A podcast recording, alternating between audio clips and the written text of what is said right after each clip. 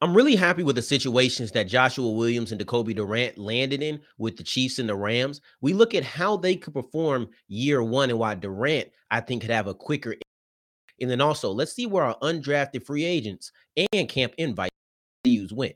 Oh, yeah, it's locked on HBCU. Play my music.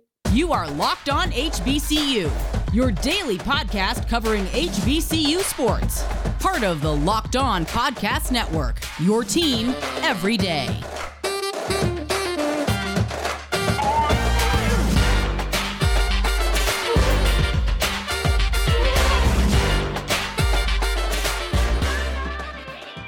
What's going on, family? Welcome back to another episode of the Locked On HBCU podcast, your number one daily one stop shop for everything HBCU athletics, Monday through Friday, part of the Locked On Podcast Network, your team every day. And I, of course, am Darian Gray, aka the Mouth of the South, Texas Southern alum, and former Herald Sports editor.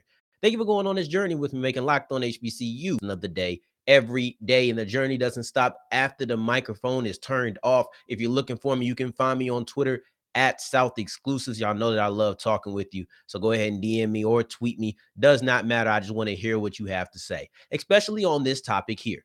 I believe that Joshua Williams and Kobe Durant landed in absolutely phenomenal situation. See, having the draft. I'm talking about both of these guys. When it comes to having the draft, there's two wheres in my mind. It's where did you get drafted as far as placement? And then it's where did you get drafted as far as location, the team. And both of these situations are very good. I am extremely happy. And I think that you should be as well because let's look at it. Because if you're somebody who, and I know you are, somebody who is cheering on HBCU athletes and want them to really excel, I can't think organizations than the Rams and the Chiefs. There's there's not many, okay? they're in that class of probably five to seven teams where you, you go there and you feel confident, especially right now. Those teams kind of revolve, but you feel confident. And I want to talk about it because let's get into the first wear. Let's get it because they both land on the right side of the wear. The first wear is placement in the draft, and they are both fourth round picks. Now, as fourth round picks, you're going to have a little bit more of a leash. And if you were listening to the best draft show that was covering the NFL draft this weekend, Thursday through Saturday, the Locked on NFL draft show, which you should have been because you should have been checking it out. And if you were, you probably heard one of our hosts was talking about his experience. And he was talking about, hey, as a fourth round pick or a seventh round pick, and talking about how these guys are treated in camp. It's different. The leash is different when you're a rookie. When you're a rookie, you're looking at a situation where you have to make a name for yourself. Right now, I'm watching All American, and listen, I can say this right now because you can't spoil it. I'm not talking to you, but right now I'm watching All American. I'm a couple of episodes behind. I'm getting to a part. Skip about 15 seconds if you if you don't want to get a spoiler. But I'm in a situation where Spencer is going to college, and Spencer was the man in high school, and he has to reestablish himself as the man in college. But he thought it was just going to roll over, and it doesn't. That's kind of what it's like being a rookie. And the farther down that you're picked, whether that's undrafted or seven, six, five, four, three, two, one, it determines how much leash that you have. And as a fourth round pick, you're going to get a good amount of reps. You're uh, not a, not the most reps, but you're going to get a good amount of reps. You're going to get a good amount of leash. like that for them because you shouldn't look as a rookie. You're going to make mistakes.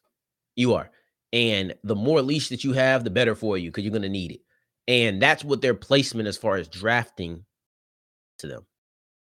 Now, in addition to that, they have the proper where when we're talking about where did they get drafted because the Chiefs and the Rams are some of the best organizations in the league right now. And it's crazy because we're talking about a draft a drafted player going to the Los Angeles Rams and being in a phenomenal situation when they're notorious for having the man forget them picks attitude. That's what they think right now. Les Snead ain't worried about those picks at all. But let's look at the track record of success that both of these these teams have had.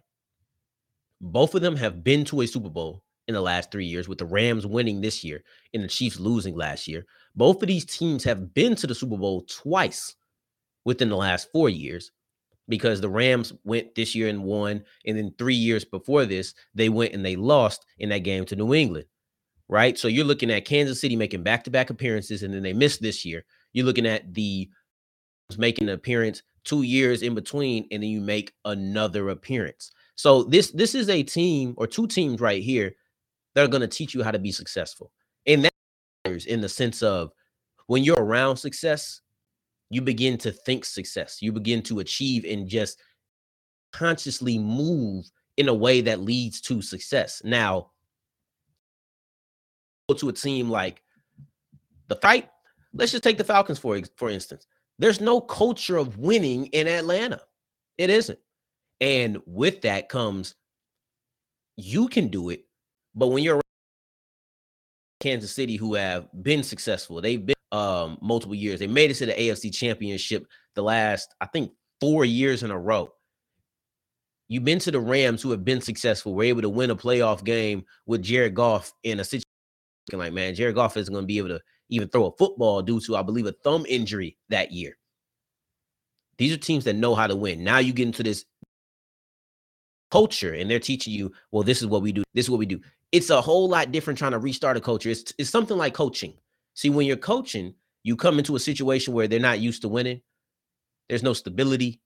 You have to cultivate something. But when it's already cultivated for you, for example, whenever Mike Tomlin decides to retire, whoever steps in next for that Pittsburgh Steelers role, you're going to a very stable situation. It's one of the reasons that people are so high about Kenny Pickett getting drafted there because he's in a situation where there's a lot of stability. I think Malik Willis is as well, but Malik Willis probably won't play this year. But that's, that's not even this, this show, right? This isn't the draft show. But culture helps everybody, especially young players, and getting drafted to a team allows you to develop is great for you. It is. It's absolutely great. And let's look beyond just the playoffs, right? Or beyond just the Super Bowl. In the last 10 years or nine years with Andy Reid and Chiefs, one, one season with less than 10 wins. In the five years that uh, Sean, excuse me, Sean McVay has been with the Rams, season with less than 10 wins. Both of them where they didn't make the playoffs. That's consistency and that's success. That's culture. That should benefit you as you learn how to be a professional around who know what being a professional means and they know how to be winners in that because we want to win. So now we should be able to see our HBCU athletes on some big stages. We should be able to see Joshua Williams and Decobie Durant playing, but I think that Durant is going to actually have a bigger impact quicker for his team. I'm going to tell you why when we discuss what to expect for Joshua Williams and Decobie Durant.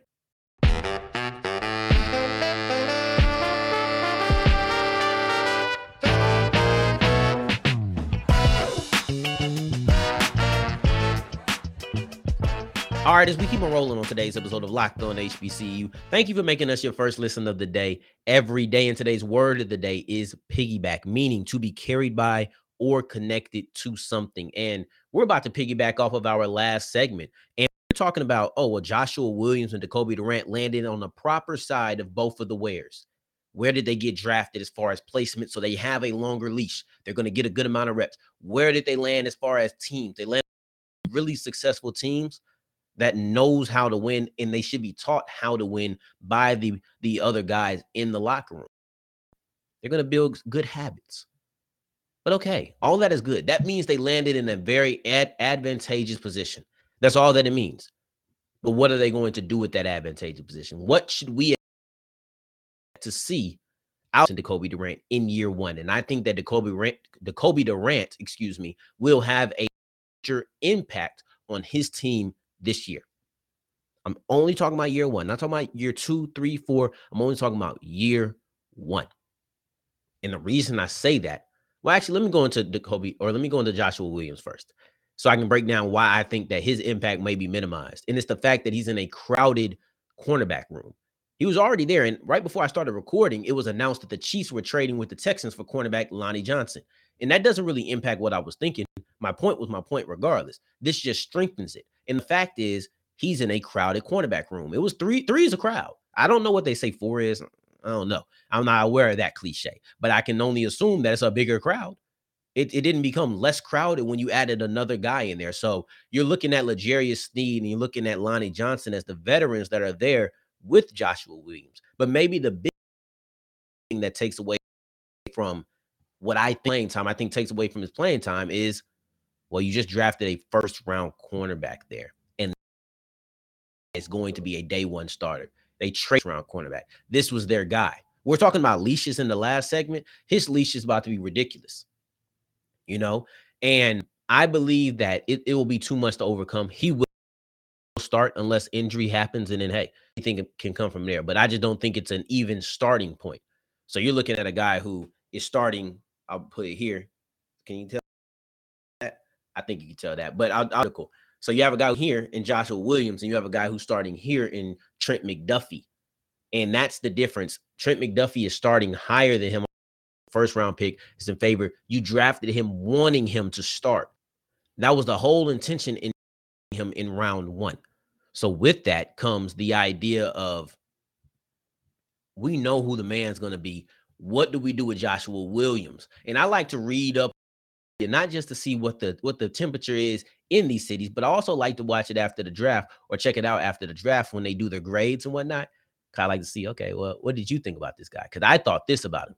And they all love Joshua Williams. And this is before the Lonnie Johnson pick. They were talking about how he cemented the Chiefs turning what was a weakness in their cornerback room into a strength by adding Trent McDuffie and Joshua Williams. I just don't think that there will be enough bodies to be put on the, to be put on the field at once. You'll see him sometimes, but L'Jarius Sneed performed well last year. Um, Trent McDuffie is your first round pick, and now Williams as a fourth rounder trying to find his footing. I think he'll make the team. Feel confident in that.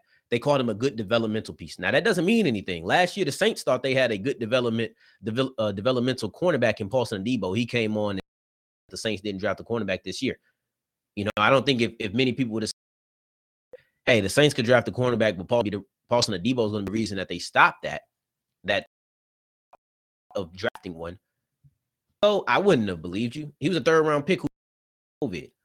You know, I didn't I didn't expect him to have that rookie year. So it, it's not to say that it cannot happen. Um, but then when you look at Decobie Durant, with Decobie Durant, I see a guy who, because of his size, has been slotted into that nickel slot, and it's perfect. It is perfect. I think that he has the experience at corner on the outside it'll work to his advantage because you're playing corner and you'll probably have to slide outside some, and we'll get to that in a second. But then also, he's going to have the size and the agility to play nickel cornerback. So he's going to be in the slot on the inside. And I think it's already a spot for him to come out there and play. I'm not going to say he's guaranteed or I expect him to be a day one starter, but the route to being a day one starter, it's right there. Yes, they did just trade for Troy Hill. So these guys are in really similar situations. Fourth round draft picks to very successful franchises at the moment. And also they just traded for a veteran uh cornerback. So they're very similar, but I think that Decobie Durant has the inside track to being a nickel corner. And here's where things get interesting for the Chiefs, I mean, excuse me, for the Rams at least, is a lot of times guys will move their best corner or best wide receiver into the slot position to go against the slot corner. Jalen Ramsey is one of those corners who will follow you into the slot. So with him following you into the slot, now you're going to have Decobie Durant on the outside some. And he he's played this before. This is what he's used to. So I don't think it's going to be a problem. And I think it's actually beneficial because you have a slot corner who you could argue as a rookie, coming in as a rookie, he hasn't played in the league yet. You could argue feels more comfortable on the outside. So when these guys try to slide Jalen Ramsey inside, now you have Decobie Durant going against whatever corner or whatever that you want to put out and this is right in his element. Time will tell if he can play outside corner at a, at a high level, and maybe he can. Maybe that the size will not be, but I think that he'll have an. I think that's something that's interesting. And under, and really as a rookie, period, you don't want him going against the top guys in the league. That's why it's good to have a Jalen Ramsey, and you want him to ease in if he needs to. I, I, I mean, he's not a first round pick. A lot of first round picks on on the top guys because you're drafting him to be your lockdown corner but he's not being drafted for that. He'll be able to ease into the NFL. His transition should be a bit than if he was a first round pick having to go against Michael Thomas or something. So I'm excited for him. I think both of these guys land in good situations for the long term, but Decobie Durant should have a quicker impact due to the fact that his path to playing is a little bit more clear than Williams's is.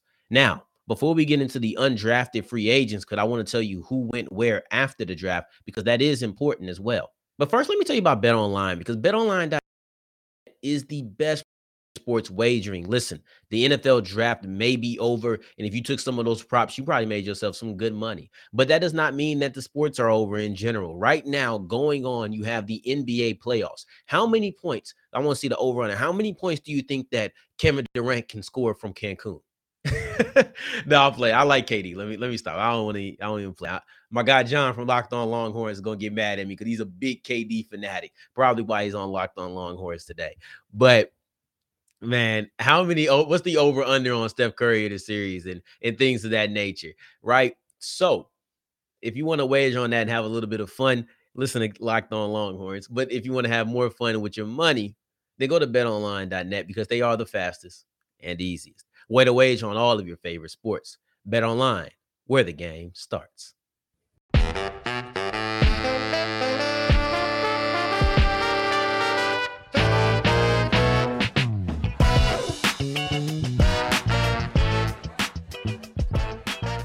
All right, so we're wrapping up today's episode of Locked On HBCU. We're going to talk about the guys who didn't get drafted. What happens to some of the top HBCU prospects who don't go in the draft? The same thing that happens to everybody else. They get on the phone, they start seeing what teams want them, what teams are, are asking, or what teams are offering up some money, what teams are not offering money, and you might not get an undrafted free agent contract. You might just get a camp invite. We're going to talk about all of that. Let's get into the undrafted free agents first because they get some money. See, they, they after the draft went off, and I mean not draft went off, but after the draft was finished and everything went went down, and the last Mr. Irrelevant was picked. It's time to time to start getting on the phone calls, right?